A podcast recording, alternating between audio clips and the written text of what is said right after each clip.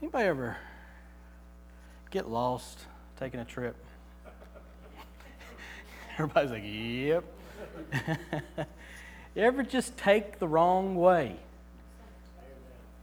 You just, you're headed to North Carolina and you get on the interstate out here and you end up in Charleston, West Virginia, and you're going, wait a second. I was supposed to go south and I went north. Anybody ever catch that mistake while you're on the interstate and try to turn around in places that you shouldn't turn around? Huh? No, yeah, okay. And like cars honking and people cussing and gravel flying. yeah. I've never done that ever, not once in my life. yeah.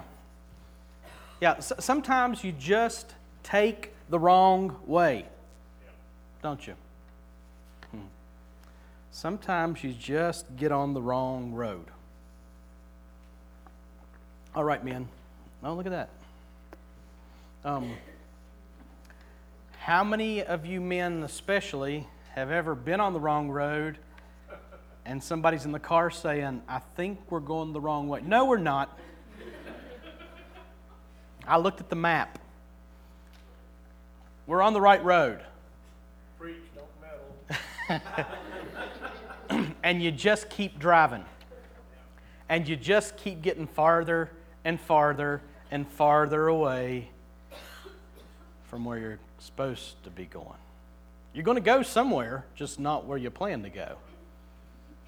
I know where I'm going. sure, you do. Today, uh, and some of y'all are going to go, yes, we're going to finish Romans 9 today. Um, and we're going to see a classic wrong way story. We're going to see what it means to be on the wrong road, to insist you're on the right road, and to reach the wrong destination and it's tragic. But there is hope in it, there is joy in it, there is peace in it because the right way is still there. So, if you would turn your Bibles to Romans chapter 9, we're going to focus on verses 30 to 33 today.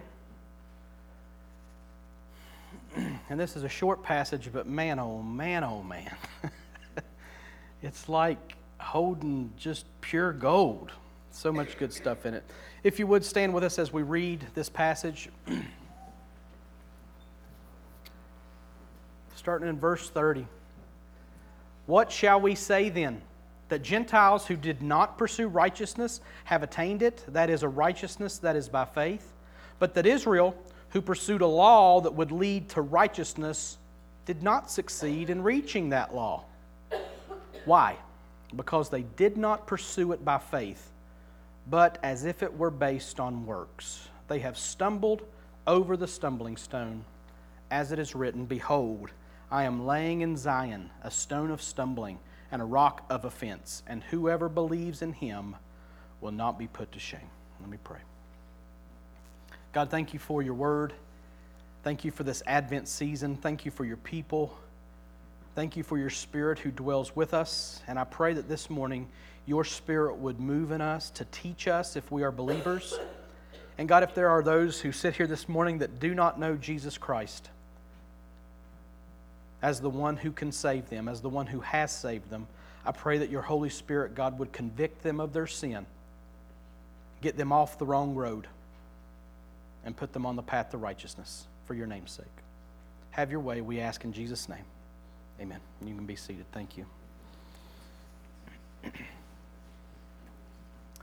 So we'll start looking at the map again in verse 30. But I do want to quickly, again, a couple weeks ago I did this. I want to quickly, again, go back to where we've been in Romans 9 and what a journey it's been. I don't know if it's impacted you like it's impacted me, but man, I've seen a big, big God in Romans 9.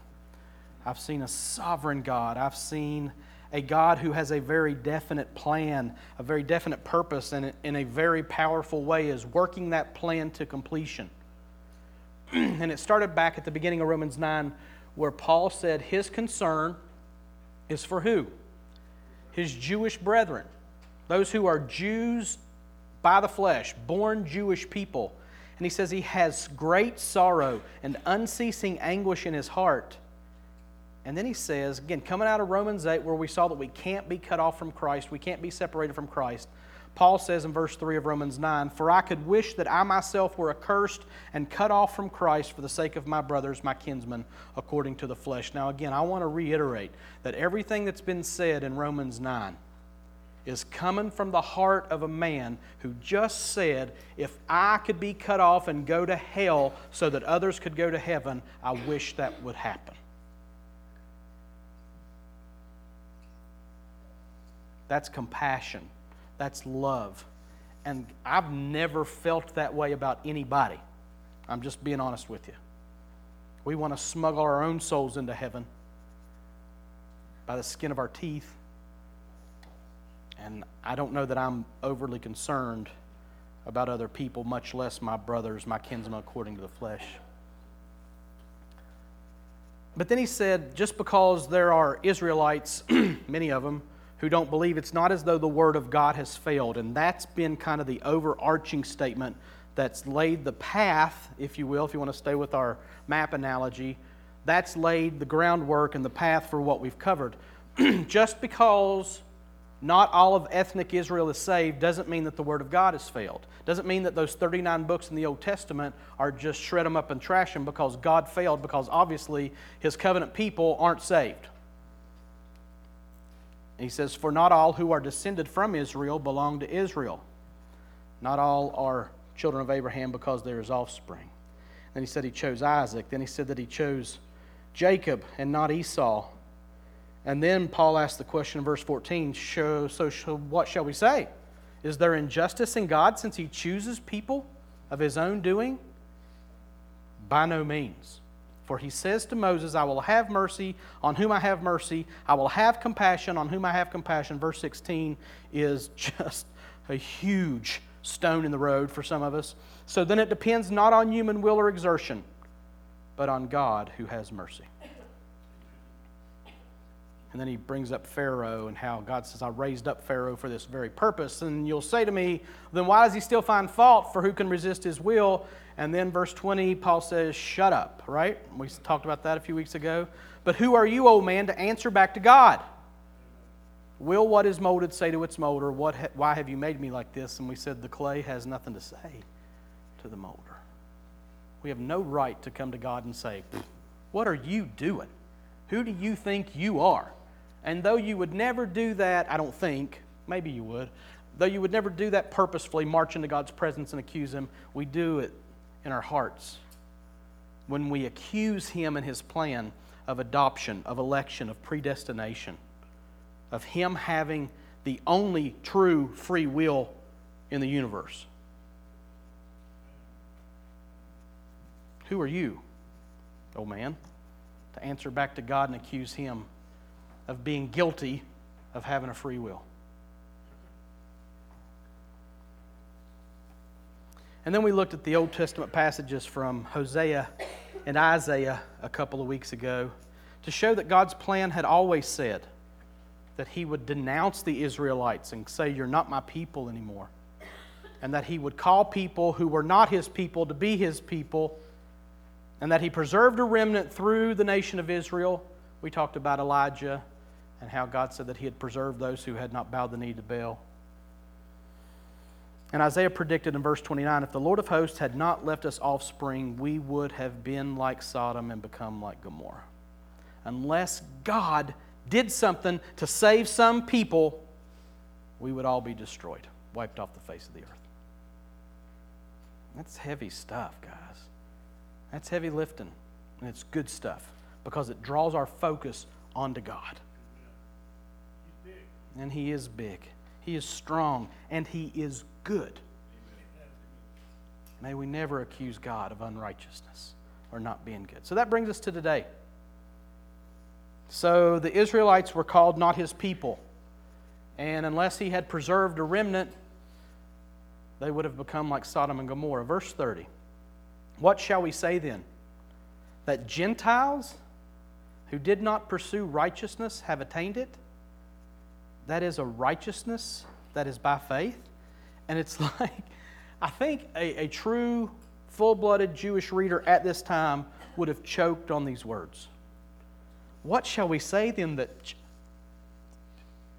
Gentiles who did not pursue righteousness have attained it? That is a righteousness that is by faith. What shall we say then? Of course, a phrase like that refers back to what was said before, and that's what we just covered. Again, two weeks ago, we saw Paul referring to Amos and Isaiah about God rejecting Israel, making them not his people, and then calling, him, calling them his people again, but not just them, that it was Jews and Gentiles that he was calling, which was a monumental statement.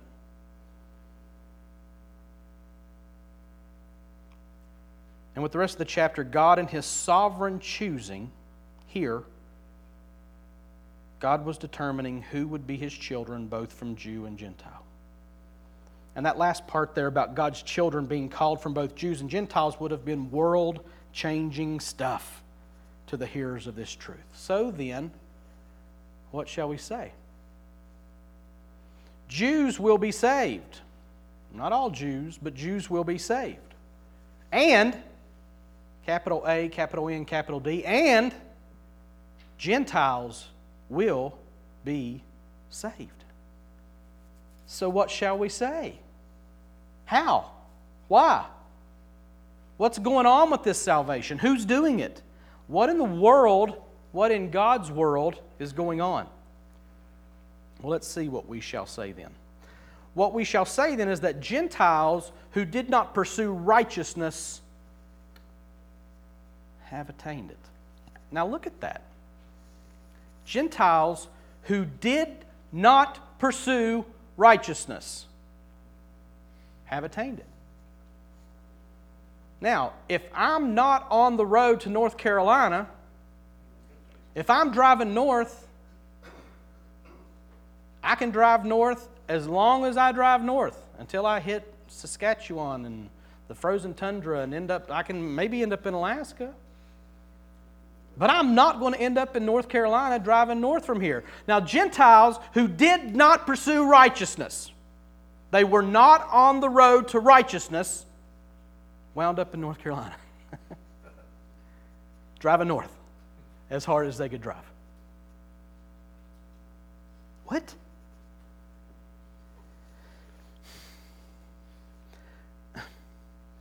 But they weren't pursuing it. Right. Surely it was the Jews who were pursuing righteousness, right?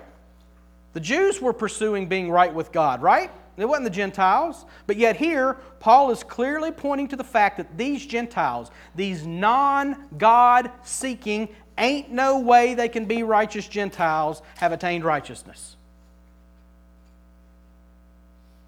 They didn't pursue it, which means they weren't even looking for it. They weren't trying to get it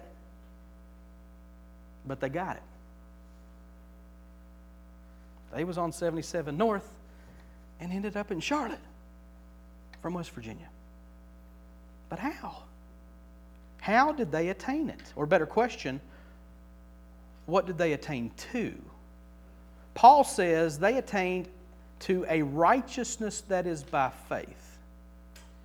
And that addresses what it is and how they got it. The Gentiles who were not pursuing righteousness, who were not even caring about or trying to be right with a God they neither knew of or cared about, attained to it, they received it, and they got it. But how? By faith. How can you have faith in something that you don't even aren't even after? The Gentiles attained to a righteousness by faith which, if we look back over what we've seen in Romans for nine chapters now, is the only righteousness there truly is. A couple quick examples.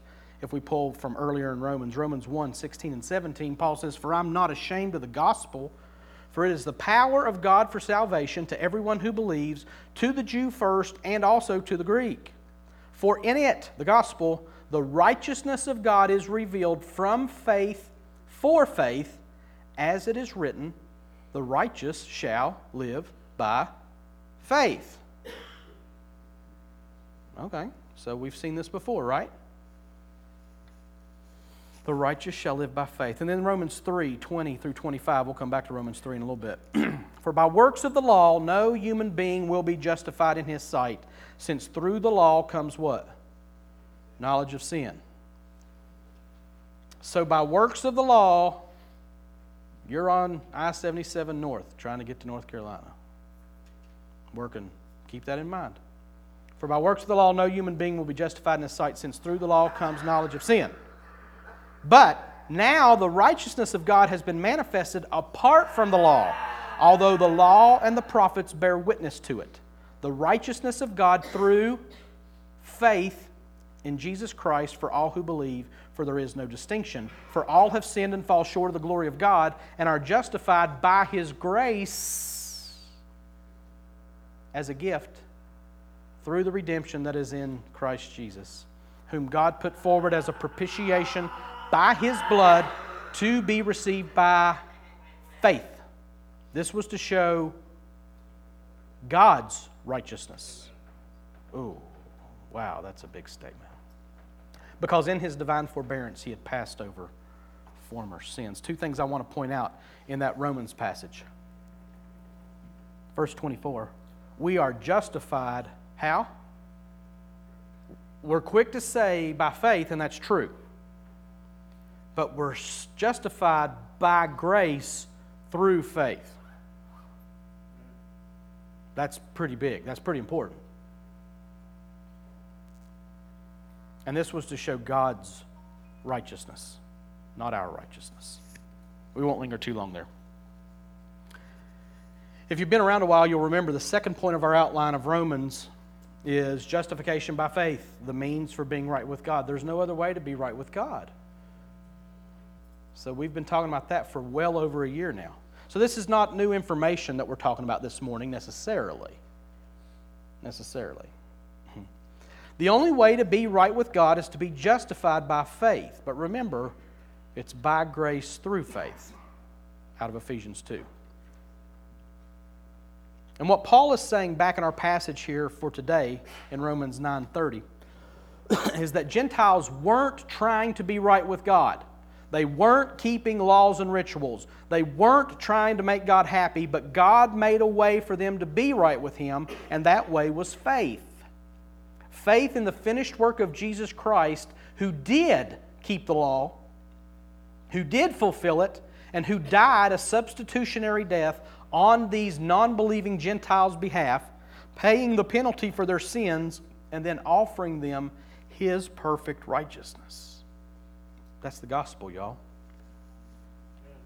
And that's something we've said before, but I think we need to both reiterate and reemphasize as a point of primary importance. Please listen to me. If you don't hear anything else today, which I hope you do, if you don't hear anything else today, listen to me. That which is of both primary importance and primary importance. Did you get that? The only righteousness that saves human beings is what John Piper refers to as an alien righteousness, a righteousness outside of one's self, a righteousness that is not our own but that of another. And in this case, that another has a capital A at the beginning. That makes faith the means for being right with God. If I am to receive the righteousness of Jesus as a gift, I have to place my faith in who He is and what He did. And the act of faith is to place your complete trust in, to put your full weight upon. I can say I have faith in that chair. I believe it'll hold me. But until I go and let gravity pull me down to it, I'm not showing faith. I'm saying I've got faith, But when I go and actually sit down and repose myself and let the chair do the bearing of the weight, I'm not exercising faith. So, if I say that I have faith that Jesus' righteousness is my only hope of being righteous, that's saying that I cease from doing what I can do and I trust in what He has done. That is monstrous. That is conversion. That is placing your faith in His work, in His righteousness, and not your own.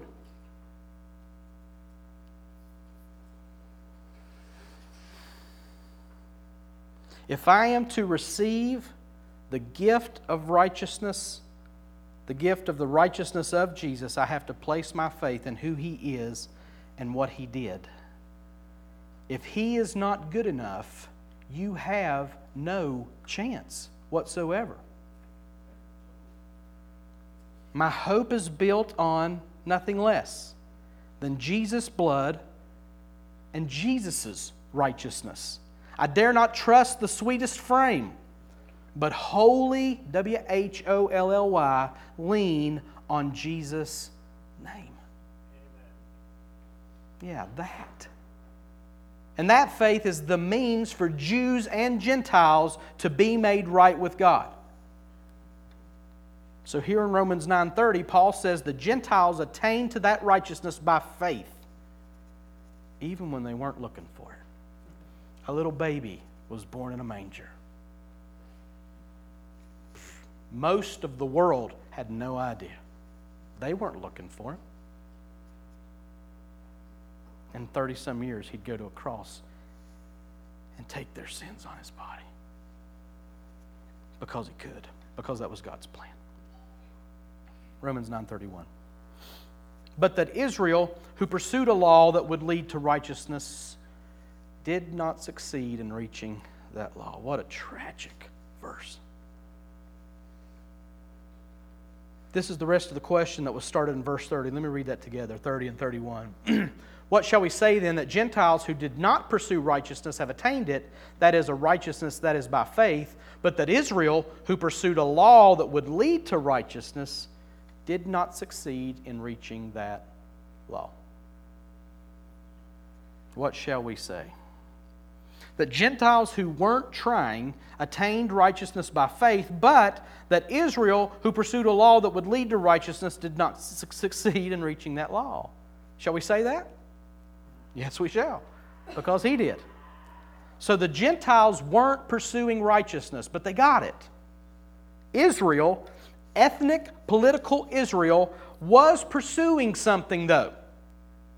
What were they pursuing? What's it say? but that Israel who pursued, oh,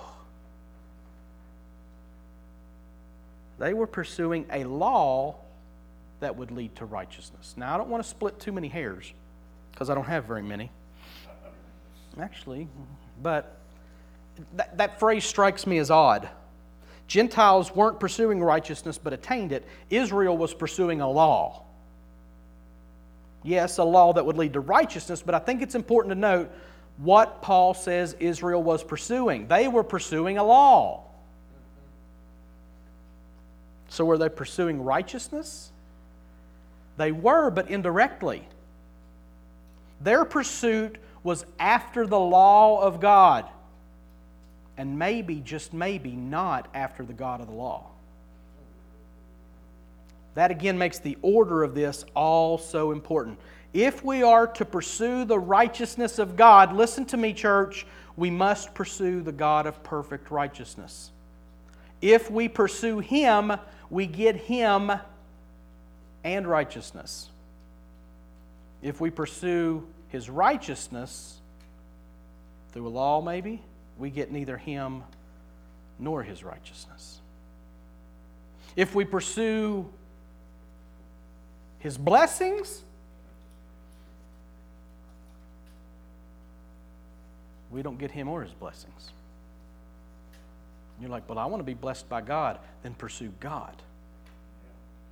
The blessings of God, the righteousness of God come after the person of God. So important. This thing we call Christianity, listen to me, is about the very person of God. And we can see and worship the person of God in the person of Jesus Christ, which makes this time of Advent and Christmas and the incarnation so important. We do not pursue a vague, unknowable God through laws and lists and rituals. We pursue a relationship with a God who became like us and shared our suffering and can be known and related to and loved and treasured. Amen. And that's what God wants. And that's what Israel missed as they pursued a law that they thought would lead to their righteousness. Little words, little shades of meaning, little phrases that, if they're turned on their side, don't mean the same thing. And when we read the Bible, we blow by them. Israel pursued a law.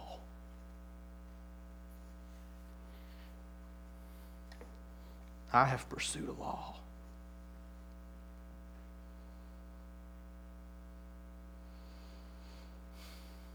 And if they could have possibly kept the law perfectly, they would have been righteous. But they couldn't. That was the point of the law, if you'll remember. To multiply transgressions, it said earlier in Romans, to point out sin, and thus a need for that alien righteousness that we mentioned earlier. So they pursued a law they hoped would lead to righteousness, but they did not succeed even in reaching that law. So their pursuit of the law failed. They just couldn't do it. They could not attain it. And why, you might ask? Funny you should ask that because, verse 32, why? because they did not pursue it by faith, but as if it were based on works. They have stumbled over the stumbling stone. Now, we're going to get more of that stone thing in a minute, but why didn't they attain either righteousness or the law they thought would lead to that righteousness? Because they did not pursue it by faith, but as if it were based on works. Paul makes it clear that the reason the Israelites missed God and his righteousness is that they were pursuing the law and the righteousness they thought it would bring, not by faith, but as if it were based on their works after spending so much time in the previous chapters iterating and reiterating that our justification, our righteousness is based on faith, he shows that Israel was trying to work to earn their righteousness, and that is the reason they could not attain to righteousness. They were driving north trying to get south. Remember, Remember, remember, remember. The only righteousness that can help sinful man is an alien righteousness, one that is outside of oneself. Being righteous is not based on works. Period. Never was, never will be. And Israel missed that. And I'll say that's a hard pill to swallow. Why? Because it does away with any and all boasting that one might do on behalf of him or herself. I can promise you, as sure as I'm wearing these ugly crocs, I can assure you, I can promise you that no one will stand before God during the final judgment and tell him all of the righteous things they did to earn their righteousness. And God say, Wow, that's fantastic. You did great. That is not going to happen for anybody, ever. We looked back at Romans 3 earlier, and I want to go back there again. I want to look at Romans 3 27 and 28. Then what becomes of our boasting? It is excluded.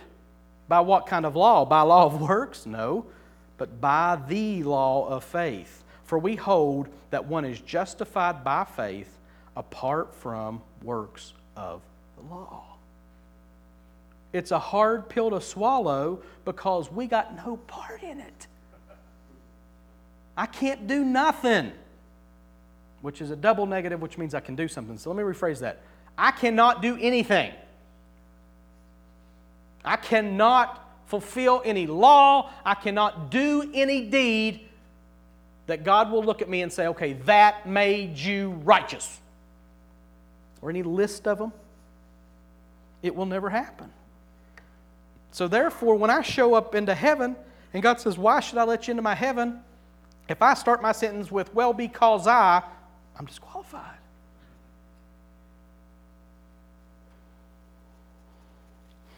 And that's hard to swallow for arrogant human beings who would rather accuse God than receive what he has to give. Boasting is excluded because of the law of faith. And that plays into the next part of the verse, which says, They have stumbled over the stumbling stone. Now, what does that mean? Well, let's tie it into the next verse, which is a quote from the Old Testament. I'm going to read uh, the end of 32 and then go into 33. They have stumbled over the stumbling stone, it says at the end of verse 32, as it is written, Behold, I am laying in Zion a stone of stumbling and a rock of offense, and whoever believes in him will not be put to shame. Now, we're in a conversation about boasting, since faith does away with our self efforts and our self righteousness. And then this statement, an Old Testament quotation, kind of quotation, we'll get to that second, comes up. They stumbled over the stumbling stone. Israel has stumbled. Okay? And what have they stumbled over? Now, what's it mean to stumble? It means they fell down. They got a flat tire driving north, trying to get south. They're stranded on the side of the road. They have fallen, come on, and they can't get up. you know, that's their slogan, right? That, that company, that's actually their slogan now. What is it? Medic alert, first alert, I have fallen and I can't get up. Saw it on a like a, a, a, logo the other day. First alert, I have fallen and I can't get up. Israel has fallen and they can't get up. They're trying to boast. They're trying to pursue a law. And they fail. They fell down. So, in this conversation about faith, doing away with self efforts and boasting, here we are in the Old Testament again. Israel has stumbled over the stumbling stone. What have they stumbled over? Who is this stumbling stone? What is this stumbling stone? We wouldn't know what it meant if he didn't go further. He pulls this thought, this next thought in verse 33 from two different passages. Isaiah 28, 16 and Psalm 118, 22. Let me look at the Isaiah passage first. Therefore, thus says the Lord God. So who's speaking? Yahweh himself I am who I am. I will have mercy on whom I have mercy. Says, Behold, I am the one who has laid as a foundation in Zion a stone, a tested stone, a precious cornerstone of a sure foundation. Whoever believes will not be in haste. I love that phraseology. So that's part of what he mentions. God is saying here that He is the one who has laid the foundation stone in Zion. Now, what is Zion? I know some of you are probably sitting there, was Zion? Wasn't that in the Matrix? Yes, but that's not what we're talking about. Zion, Mount Zion, is a mountain in Israel just outside the old city of Jerusalem. And it was used as a phrase to mean the whole of Israel. Israel could be called Zion. Okay, so that's what he's referring to. They worshiped there. And they thought of it as this is where God would come back, and there's prophecies that said he'll stand upon Zion. So Zion was a place of worship. Zion was to be the people of worship. That's what he's referring to. the place of God's dwelling. And here in Isaiah, God says He has laid the foundation stone in Zion, a precious cornerstone of a sure foundation, and whoever believes will not be in haste. Now, put a pin in that a second, and let's look at Psalm 118. I'm going to read verses 22 and 23. The stone that the builders rejected has become the cornerstone.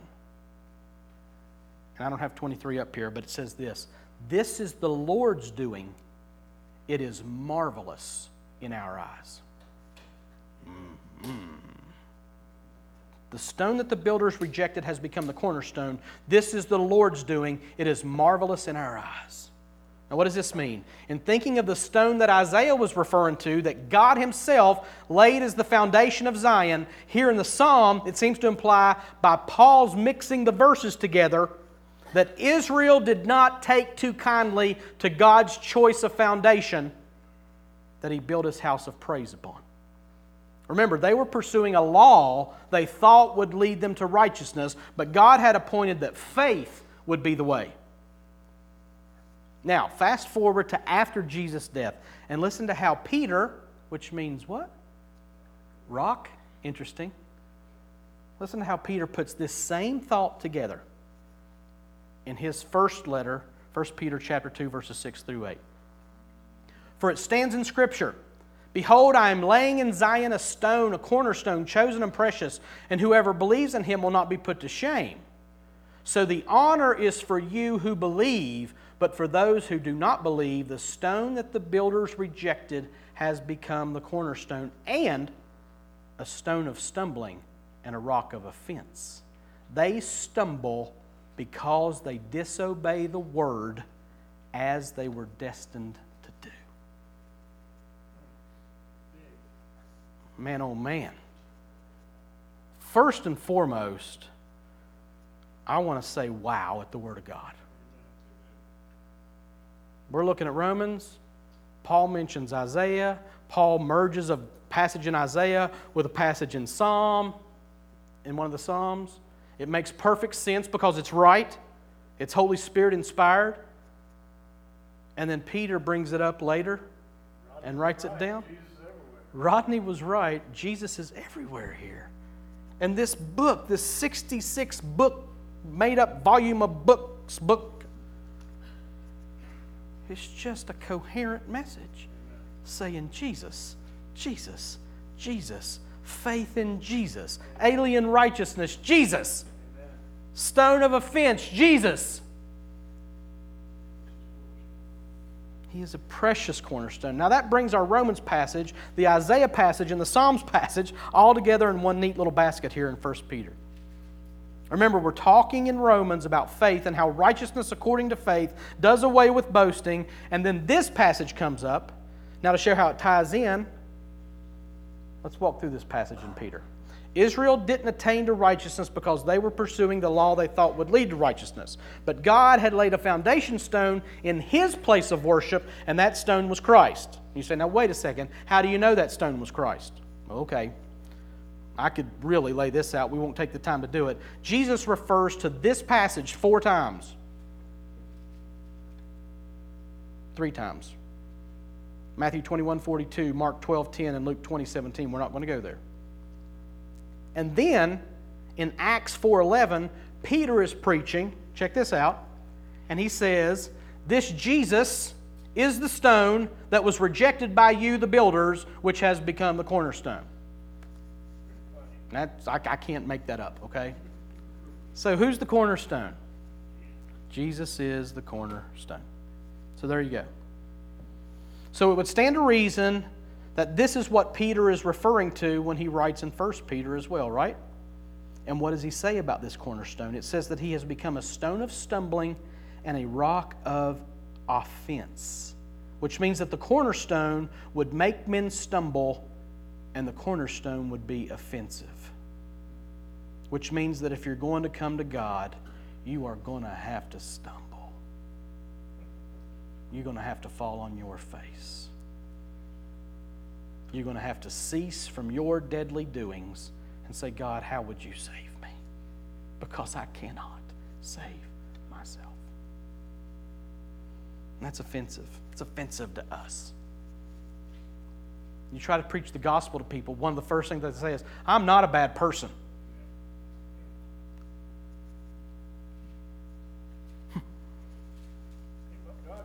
You're going to have to stumble. But doesn't God just love us all? Uh, yeah. But God also hates sin.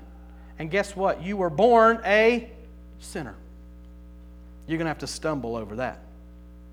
You're going to have to be offended. Your pride is going to have to be ripped away. Your own efforts, your own trying will not, will never be sufficient. You have to stumble over the stumbling stone. You have to have your pride broken by Him. If not, then the end of the first Peter passage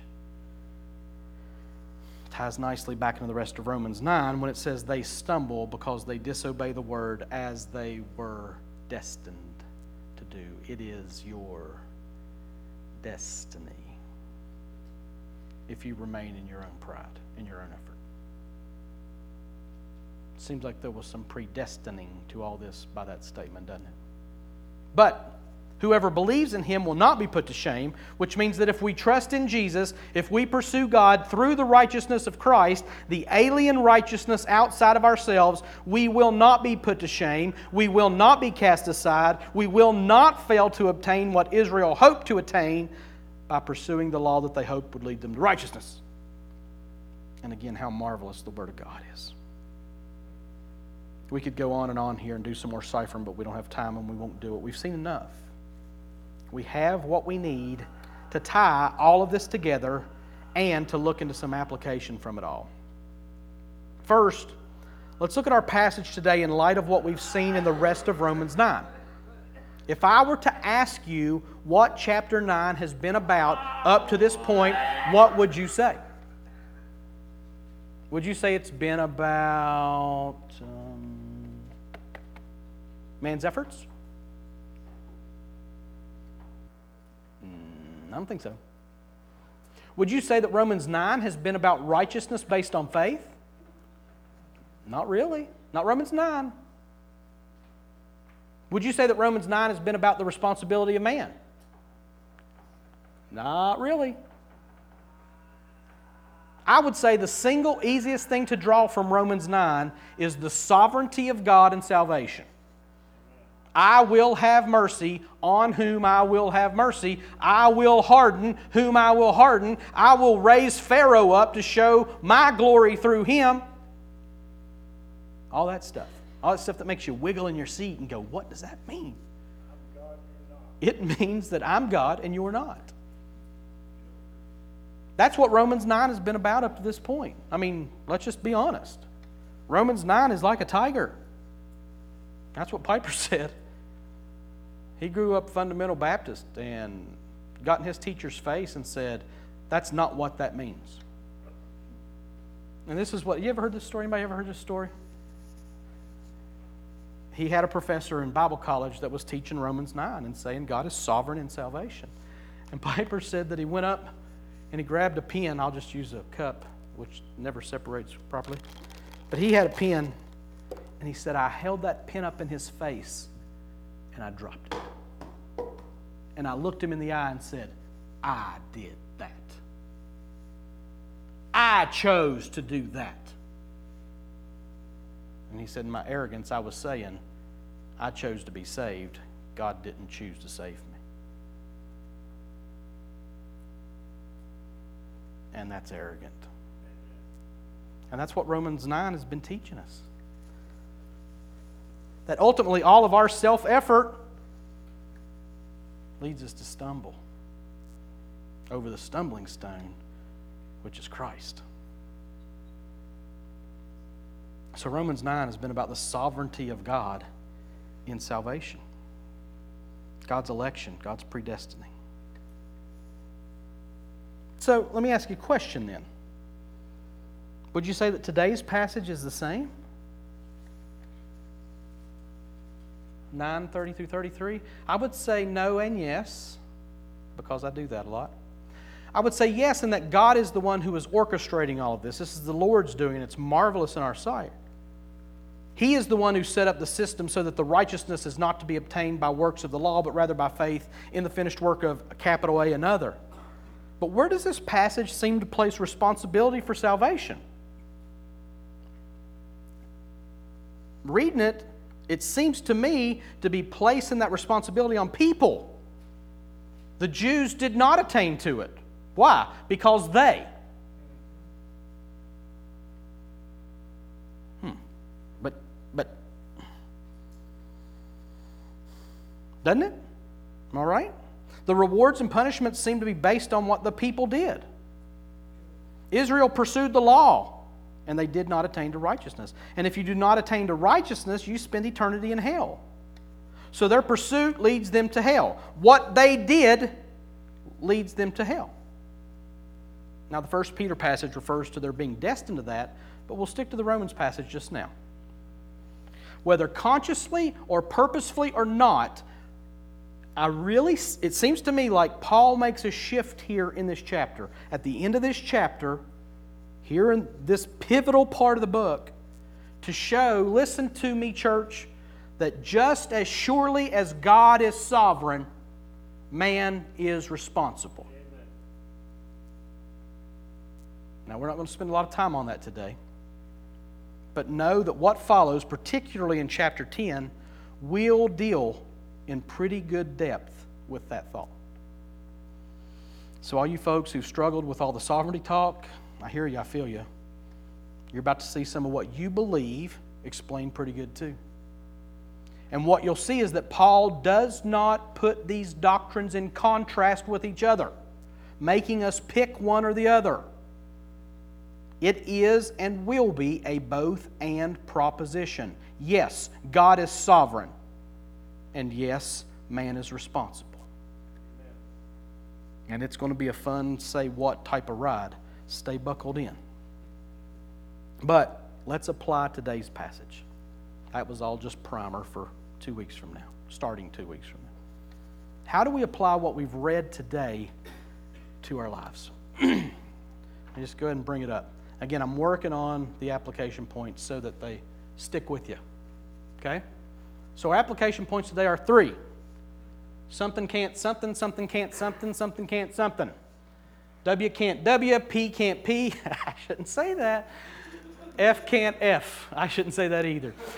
Um, works can't work, pride can't prevail, and faith can't fail. Now, you, you can remember that, right? Huh?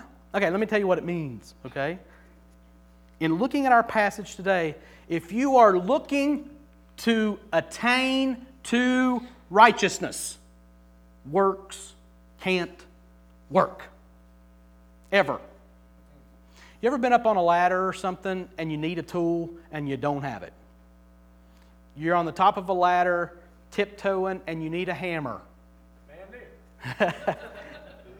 You got a screwdriver is it going to work? Sometimes it can work, but it's not going to work. Okay, you've got a nail to drive and you're at the top of the ladder and you've got a tape measure. Well, I can give it a shot. You're going to break your tape measure and you're going to fall off your ladder, is what you're going to do. And your nail still ain't going to be in the wall. Listen to me. If you are trying to attain to righteousness, to be right with God, to have the righteousness of God, works won't work. You are on top of the ladder with no tools whatsoever. You have no hope. If your effort, your self effort, I'll do better, I'll try harder, I'll get it right this time, if that's your path, you're headed north to Georgia. And you're never going to get there. Did you hear what I said? You're never going to get there. If you are trying to attain to righteousness, works can't work. It is impossible. Like the little boys who were patting each other on the back saying, Mommy's going to be so glad we filled up the car as they rolled the water hose up. Mm-mm-mm works can't work. If you are trusting in your works to attain to righteousness, you will find yourself in eternal hell. Plain and simple. Pride can't prevail.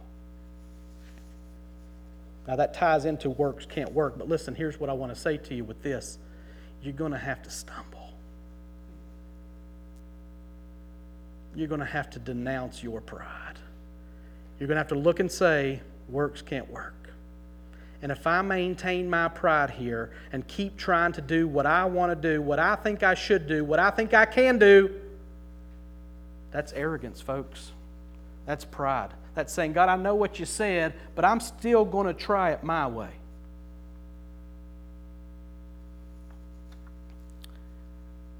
They have stumbled over the stumbling stone. You're going to have to be broken. You're going to have to lay down your deadly doings and you're going to have to come before God and say, I am a sinner. That's humbling. But if you're going to attain to righteousness, pride can't prevail. You can't hold on to your pride and be saved. You just can't do it. Your works aren't enough, and your pride only separates you from a God who wants to give you the gift of righteousness. So, what do I do? You don't do nothing. You look to Christ and you place your faith in who He is and what He did. And listen, faith can't fail. The righteous shall live by faith. Now, listen, that's not just an invitation to righteousness. For the power to walk righteously, Christian, it's faith. The righteous shall live by faith. The righteous shall live by the grace that God provides through the faith that we place in Him. I don't know how many times you've sinned this morning, but I could make a list of myself of what I've done this morning in my own effort, trying to get my stuff done, trying to get my plan worked out in my own effort. But when I walk by faith, Scripture talks about walking by faith, and that sounds like a real hazy, weird, spiritual, like I'm just going to walk through life like this. Just, it's about faith, man. Oh, this sounds faith. It's not. It's like, God, I can't do this. My works don't work.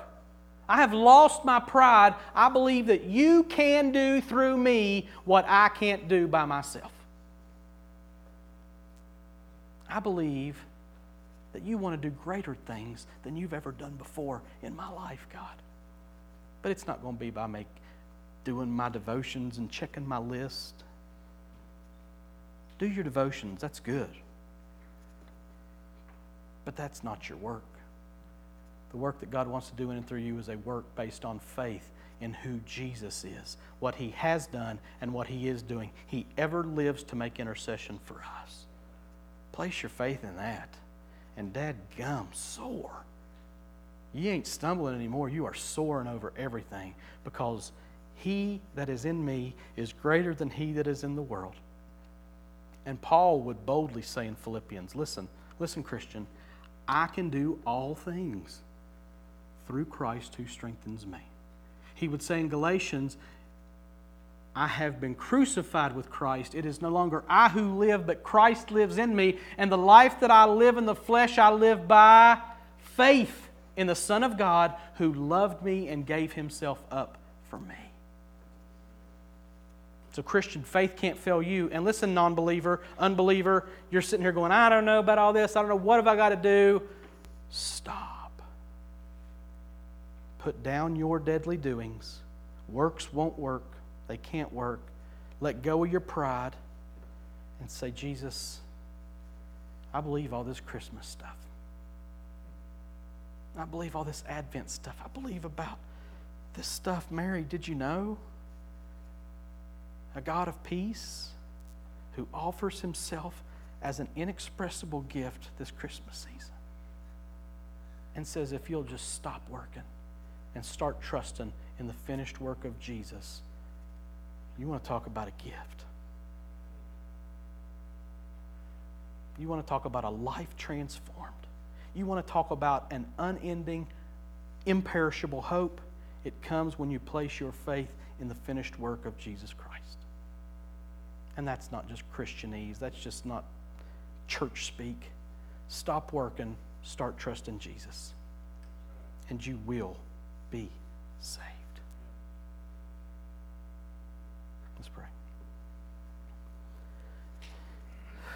God, we We do all stumble in many ways. And you have placed in Zion a rock of offense, a stone of stumbling, so that we will fall on our faces. We might just by chance, by your doing, God, fall into your presence. I didn't do it, God. I couldn't have done it. You did it. You are doing it.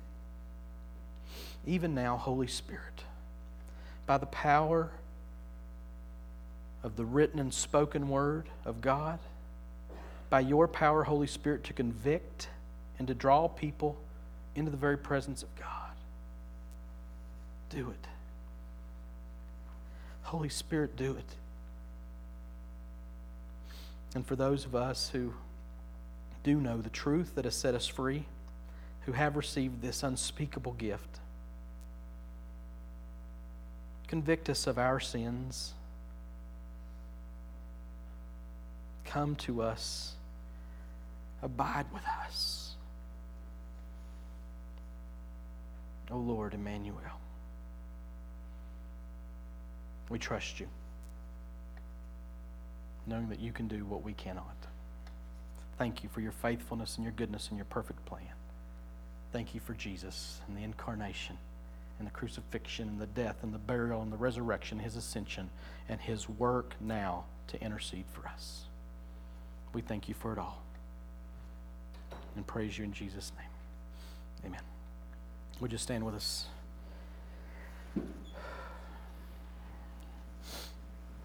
And receive this benediction. I continue to place your hope, our hope, in Him and His ability. Now may the God of peace Himself. Adam didn't bring peace, the angels didn't bring peace, but may the God of peace Himself sanctify you completely, and may your whole spirit and soul and body be kept blameless at the coming of our Lord Jesus Christ. He who calls you is faithful, church. He will surely do it. And all God's people said, Amen. Amen. You're dismissed. Thanks.